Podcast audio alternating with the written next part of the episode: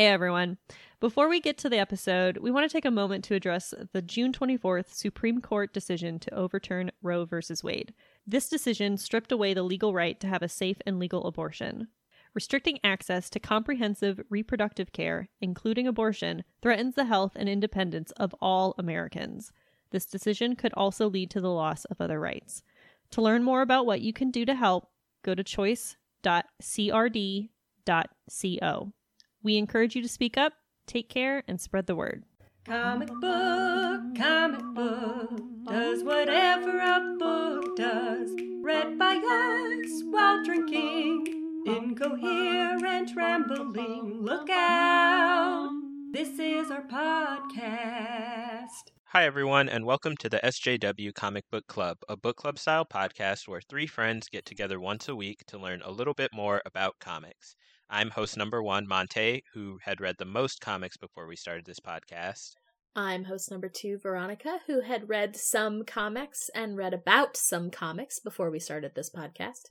And I'm host number three, Melissa, whose main experience with comics have been the ones I read for this podcast. And this week, like the title says, we are going to have a mini-sode, and this one is going to be hosted by me. So, Monte, would you like to introduce what we're talking about this week? So, this week we are going to be talking about Bill Sienkiewicz. Uh, we're going to be doing, we didn't actually read the stories, but we did, we just kind of went through, got a feeling for his art style. He's one of my favorite artists, and so I wanted to talk about him. So, Bill Sienkiewicz, born Boleslav William Felix Robert Sienkiewicz, is a comic book artist from the 1980s whose distinctive art style is foundational to modern comic book art. Sienkiewicz's art was revolutionary for the time due to his highly abstract and stylized style. He used oil painting, photorealism, collage, and other forms that at the time were not generally used in comic books, and many artists, including Gabriel Hernandez Walta, whose work we talked about in an earlier minisode, have built on the foundation Sienkiewicz set. Sienkiewicz has won multiple Eisner Awards, multiple Eagle Awards, and an Inkpot Award, as well as many others. He has worked for Marvel, DC, Dark Horse, and various smaller publishers, but the work he is most known for is probably his work with Marvel, specifically the first volume of New Mutants. Sienkiewicz's art style set the tone for the book, really cementing the creepy, supernatural, and suspenseful feel of New Mutants comics, which is something that would last uh, up until the present day, really, or at least it's something that's referenced on the team a lot, even if it's not like an overall theme of every volume. So the three story arcs we looked at in preparation for this episode are three of Sienkiewicz's most distinct works with Marvel. First is the Demon Bear story arc of New Mutants, which is one of my favorites. And if we're being honest, this whole minisode is just like lampshading for me to gush about the Demon Bear story arc of, Of New. Mutants. Uh, second is an issue of the first volume of Moon Knight, uh, issue 26. And then third is the Stray Toasters limited series, which is a four issue thriller. It's described in some places as a thriller, it's described in other places as like a psychological exploration, other places as sci fi. So it's just kind of genre crossing, I guess. It's about a criminal psychologist who is investigating a serial killer. And while this isn't one of Sienkiewicz's best known story arcs, it is one that critics often praise and is noted for being very indicative of his style. So, now that we know a little bit about Sienkiewicz, what stands out to you guys about his art style? Earlier, you sort of mentioned how he would combine oil painting, photorealism, collage, etc. So, what stood out to me is basically when you say he would combine, we mean like on the same panel. He would Mhm. combine something that looks like a pencil pencil sketch with an oil canvas backdrop or or something like that. Um, he has an incredible way of layering different textures. Like you don't think about textures a lot in comic books unless it's like really well done like this, where it almost looks like the art is different. Like it has a different texture um, from the panel to panel and page to page, and a lot of it is very beautiful. Um, and some of it is just like you're not really sure what you're looking at, and that's the point because you're not supposed to know what you're looking at because what you're supposed to be looking at is feeling con- like the serial killer one, confusion, scared, not I don't know what's going on. Off kilter. Yeah, yes. that tracks. so it definitely adds to the tone and like we didn't really read these. I just kind of like skimmed through them, but I could I could tell you what the atmosphere of this comic should be or probably is um just based on the artwork. From what you said about like how much comic art has built on this style, which is surprising because it's very out there. I would say when you were saying stray toasters is like people have said it's really indicative of their of his art style. Uh, I think what they mean is it's his art style without limitations and turned up to eleven. Uh, just do whatever the fuck you want. yeah, it was for an imprint, so like that alone gives him a lot more freedom. And then also, like, since it wasn't obviously New Mutants, Moon Knight, it was the first volume, so it, it he probably had a lot more influence there. But like Stray Toasters was like 1988, so it was after he had drawn all of this like really great stuff that everyone loved. And then also it was a small book, so I imagine they were just like, Bill, do whatever you want. and Go to town. did. Um, but it's like a really shocking and abstracted art style, um, and very uh, variegated. So it's kind of surprising that so much stuff is based on it. And as I was looking through, even the first one on your list, which is the New Mutants one, which I mean, Moon Knight is pretty representative too. New Mutants and Moon Knight are more representative art, like telling a story through sequential storytelling. Even as I was reading through that, I was like, wait, this reminds me of this, like 14 different times. And I was only kind of right twice when I thought that it reminded me of the Judge Dredd comics we read. He has worked on Judge Dredd. I don't think he did the one that we read, uh, Judge Dredd America. No, I don't think so. I think that was probably no, probably not. Yeah, but I can definitely see he worked on Judge Dredd a lot, so probably the art style, you know, took off from him a bit. Um, the one I was right about was he did an issue in Sandman Endless Nights, the Delirium issue, which Endless Nights is sort of the epilogue follow up collection to the original Sandman run. But I was also going through like a ton of other things we had read, like that Daredevil Wake Up comic, which was Mhm. uh super uh different medium sort of art style, more watercolor than oil painting, but oil painting as well. And um that issue of X23, the precursor one to the actual story one that we read back in season 3. That was like a super sketchy, atmospheric, uh shockingly off kilter sort of art style and just like a bunch of other things. So like even though it's so out there, it also has permeated a ton of comics. Yeah. What was the Wonder Woman story that we read? Earth One. Wonder Woman Earth One, when we read that, um, one of the things that we praised in that was the art and how it was really beautiful, it was really evocative, but it wasn't necessarily atmospheric. There's like, I would say there's like two, I mean, obviously there's more than two, but in my head, there's two like overarching umbrellas of comic book art, and one is like that where it's very beautiful, it's very evocative, it's very demonstra- demonstrative and like detailed. Um, like thinking about like John Romita Jr., that kind of school of of art. And then there's the other side, you know, and I think Bill Sienkiewicz is a really great example of it, although he's obviously not the only one, where it's more abstract, um, the different mediums and more atmospheric. And both can be so, so, so good. And um, also both have to fit the story that they're in. Like I don't know if that Wonder I don't know if Wonder Woman Earth 1 would work very well with Bill Sienkiewicz's style of art. Um but it worked extremely well with I'm completely blanking on who did the art for it. Yannick Yannick Paquette. yeah, Yannick Paquette. Um but it works extremely well with his art and like vice versa. A lot of people not a lot of people but several people have tried to do demon bear have tried to draw demon bear have tried to incorporate it into the stories. There's no point in doing it. You should just let it die. No one is going to be able to replicate the demon bear. Which is sad because I honestly want a plushie of Demon Bear, but it cannot exist in three dimensional space. So, No. this So is the great tragedy tragedy of my life from this point forward.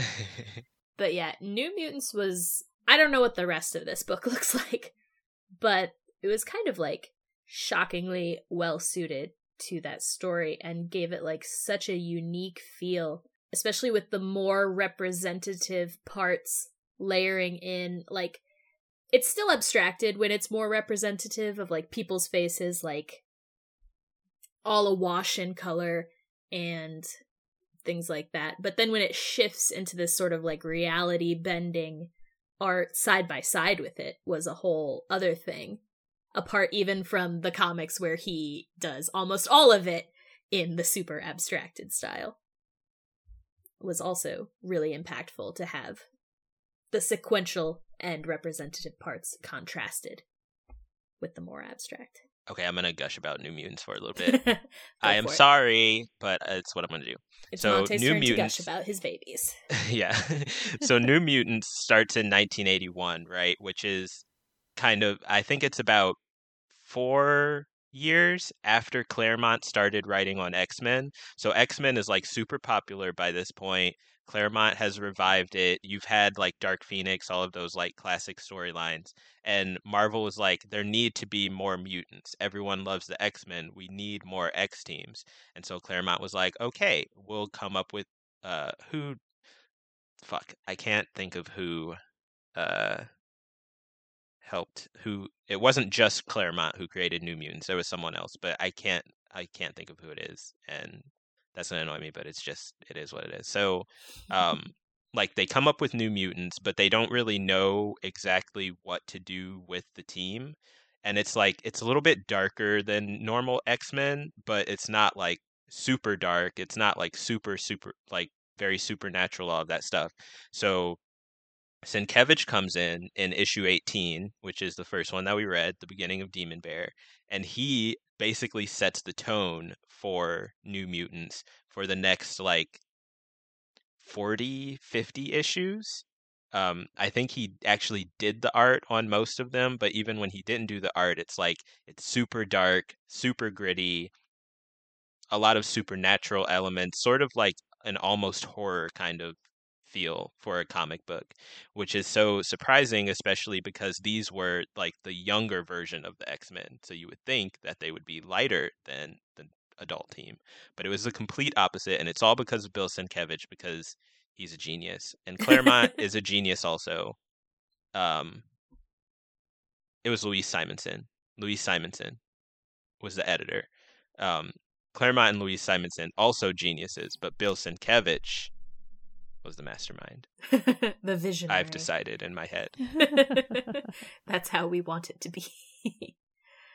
um that Moon Knight issue though also uh I actually for most of these I tried to actually read the first issue and then I would skim the rest. The Moon Knight one Mhm. is only one issue. Uh for 1980 shockingly poignant like a I mean like a punch to the face. Uh, I would recommend going back and actually reading that one. That one reminded me a lot of the Daredevil Wake Up comic because, you know, child abuse. Um, and I don't know the first goddamn thing about Moon Knight. I know barely anything about him. I don't know if I knew he existed before like a year and a half ago. Um, but that's a We know he looks good cool. issue. He does look very cool. Looks very cool. Mm-hmm.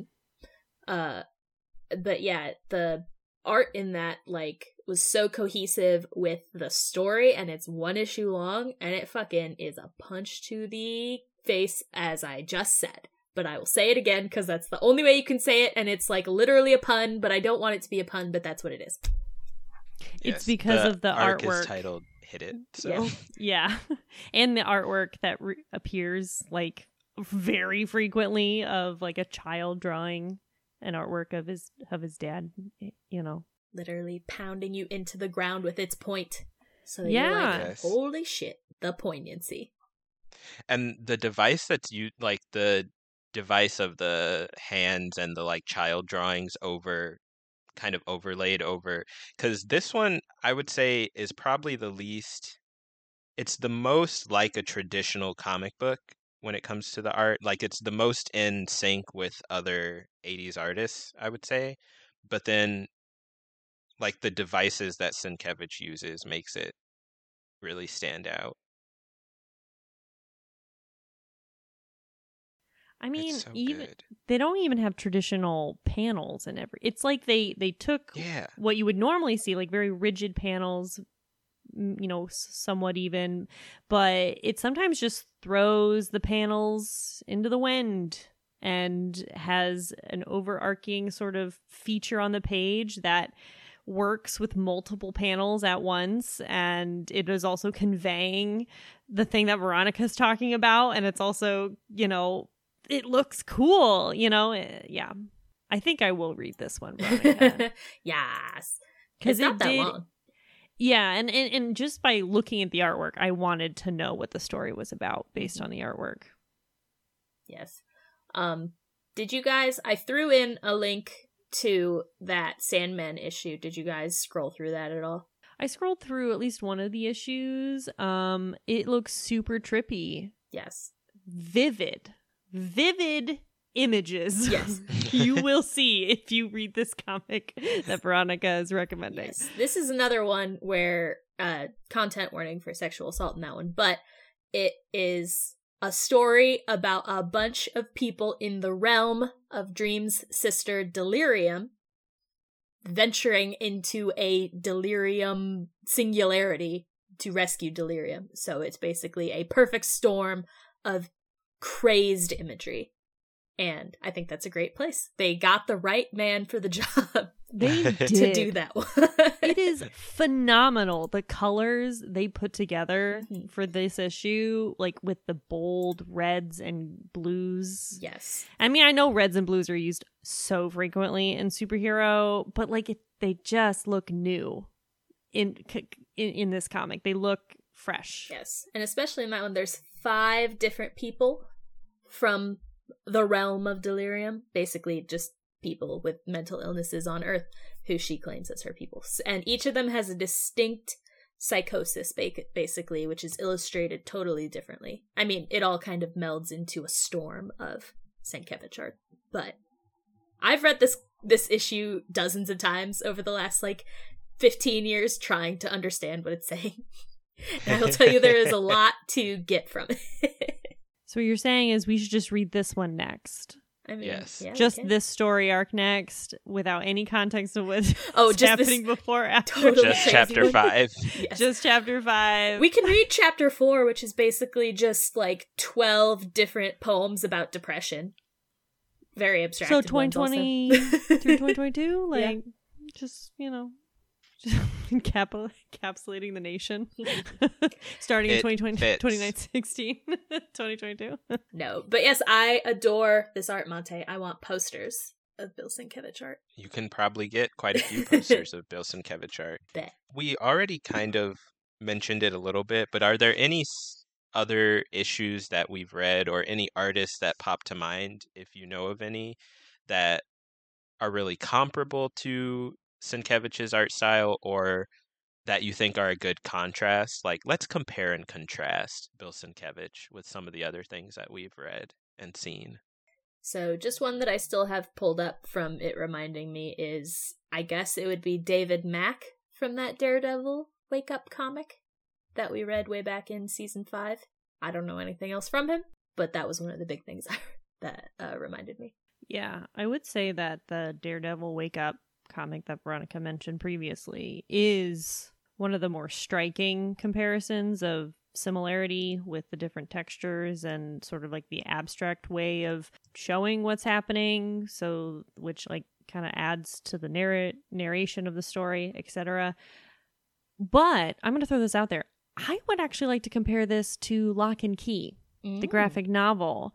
It was it's different. It's completely different but it can convey that same spooky dread that like because I remember the artwork from that comic was so powerful, um, and just stuck with me. Like certain panels, I can still kind of remember. Uh, so just a phenomenal way of conveying what needs to happen. I, I would compare it. You know, in what ways are they standoutish? Um, you know, wh- why are they so remarkable, even though they're totally different? The art in Locke and Key, from what I remember of it, it wasn't so much that it wasn't realistic, but it was like it was very heavy and the coloring was very heavy and it gave it overall a, a feeling of like not everything is what it seems to be Mm-hmm. and it also did from what i remember the artist i don't remember i don't know who did it He replied to us on Twitter. Gabriel Rodriguez. yeah yeah it was an it was like an it was an interesting blend of realism and more of a i wouldn't necessarily say abstract but kind of i guess abstract would be the closest word that i could come up with for it but it wasn't it wasn't abstract like whatever Whatever. Gives up. It was evocative. yeah it was it was very evocative david mack is kind of hot no, stop it. So it seems like he did the intro title sequence for Jessica Jones and maybe for Winter Soldier. what are you talking about whomst If you go to David Max, David Mack, if you go to his website under projects, he has the intro title sequence for Jessica Jones. Yeah. I can see that comparison. Like, even if it's not necessarily a one to one comparison between Locke and Key and Bill Sienkiewicz, it's definitely within the same like school where you're going for feelings, you're going for impressions. It's kind of almost a dark painterly style that yes. they have in common. Yes, that's that's what what I'm that's what I'm trying to say. It's like it's like a different medium. It's not necessarily what you would expect from a comic book. And I think in that way that's how I would compare him to like Gabriel Hernandez Walta, who is another one who like Gabriel Hernandez Walta's art I would say is super sketchy in a very realistic way. Like Mhm. I wouldn't describe his art as abstract really at all, even though like it does lend itself very well to like interesting color work and stuff. But I would compare it in the way that it's like the design of the art is to create a feeling. There's almost like an incredible vignette type of stillness to Sienkiewicz's art. Like it's very dynamic visually, but almost every panel seems kind of like a vignette and a very isolated image, which on the other hand, a lot of sequential comic book art is trying to create a very like spatially dynamic movement to the characters on the page.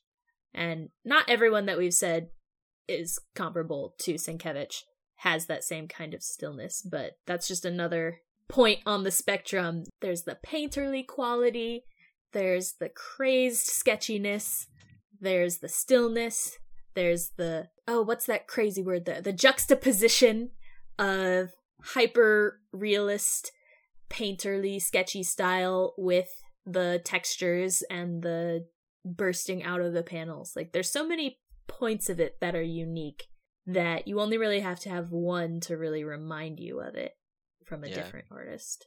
It's like so evocative in so many different directions. And I mean like even from page to page, like if you're going through stray toasters, like there's whole pages of that black and white grid style but super sketchy and then there's the crazy abstract and then there's the super oil paintery on a different page like it varies so much even in one work I would say also with the atmospheric art styles, I think you you have a lot more leeway to do interesting things with paneling. Obviously, because they're ab- abstract, but also because like with the John Romita Jr. or like the John Cassaday um, art, where it's more of like a traditional comic book style. Um, I feel like the moments that are really good that pop into my head are ones that are really cinematic. Like that's kind of what you're going for is a really cinematic kind of feel. Um, whereas with the more abstract um, and atmospheric art, you don't really need those cinematic moments. Like I believe it was in the Daredevil episode, or it might have been actually. I think it was in the Magneto episode with Gabriel Hernandez Walta, where I think it was Melissa who said like nothing about the art really stands out. Like there's no specific panel. You thought it was hard to choose a favorite panel because there's no specific panel that necessarily stands out, but it's just the art as a whole defines the story. And I think that is kind of what Bill Sienkiewicz does as well, except for with Demon Bear. There's a bunch of really uh, striking panels in the Demon Bear. Yeah. And also with the Moon Knight, I can think of a few panels off the top of my head that stuck with me. So, but they're not cinematic. They stick with you, but for different reasons. The way that a painting would stick with you. Yeah, they're like trippy and experiential. It just really goes to show the capabilities of the comic book medium. Like it's not it's not just a shadow of cinema. It's not just picture books of written stuff like comics and graphic novels and manga and web comics. They're all a medium unto themselves that have their Yeah. own strengths and their own capabilities in many directions. So, usually with our episodes, we end with a favorite panel. And in these art minisodes that we've done before, we did the same thing. So, is there a favorite panel that sticks out to you? If not, which of these stories was your favorite book? How about that? I thought that the Stray Toasters story stuck out the most to me.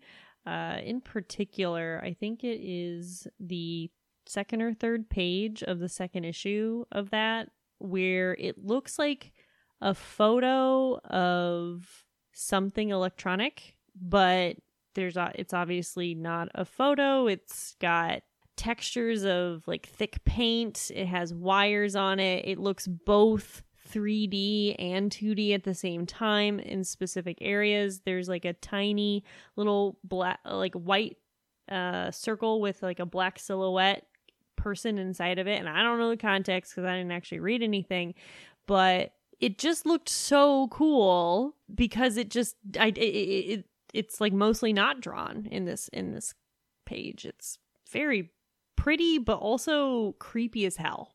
Like yes. I don't absolutely kind of don't want to know what's going on because it feels like it would be scary. it it is uh scary. that one reminded me of Dave McKean. Does the Sandman covers and a bunch of other stuff. Like he ro- works a lot in physical objects incorporated with painting and stuff. Um, for me, I really liked. I thought it was most striking when it was a combination of representative and sequential art with. Oh God, the pop-ups are raging upon me. Um, with the other stuff. So I chose the splash page from the beginning of the New Mutants issue number 20. Uh is it like the first page or the second page? It's just like a two-page spread pulled back with Demon Bear just looking like full body revealed for the first time possibly. Maybe it happened before. But it just looks kind of ridiculous, but super striking. Um, so my favorite panel is in the first issue of New Mutants, New Mu- New Mutants issue 18, and it's when the demon bear first reveals itself. You see like hints of the demon bear throughout the issue, um, but it's when uh, Dani Moonstar yells at the demon bear, "Show yourself!" and then there's a page with the demon bear looming over her, and it's just it's such an amazing like page turn. I want to specify that, like, when I said earlier, nobody else can or should do the Demon Bear, it's not because they're bad at art or like they're bad at drawing. When other people have tried to do the Demon Bear, they've done a good job. It's just, it doesn't compare to this story arc and the way that it's shown there. It's so good. The giant claws, the like burning red eyes, and this like really dark backdrop. Like, the color, the coloring is great. Whoever did the coloring in this issue, I say that like I can't just look. it's impossible to know. Yeah, let me just. Oh, see, I definitely. I'm glad I looked. So Glynis Wein did the coloring in this issue. Um, she did such a good job of just like really making Sienkiewicz's art pop. Like everything pops so well in these issues. I really love it. I'm gonna give another panel. Ah. this is my other favorite. It's the last page of issue 19, uh, when the demon bear is looming over the entire team. Sharon Friedlander and I don't remember the guy's name. I think it's Tom Corsi or something. are kind of like floating and it's just it's a really great panel. It's hard to describe, but you'll see a picture of it. It's great. Yeah, that's that's all that I really have about Bill Sienkiewicz. I feel like it's okay for the art minisodes to be even shorter than the normal minisodes. Of course, we're going to post all these amazing panels on our Instagram at SJW Comics Cast, so check us out. And who is next on the list, you guys? It's Monte, right? Mhm. You're you've got our next comic. What are we reading next? Please tell me. We want to know.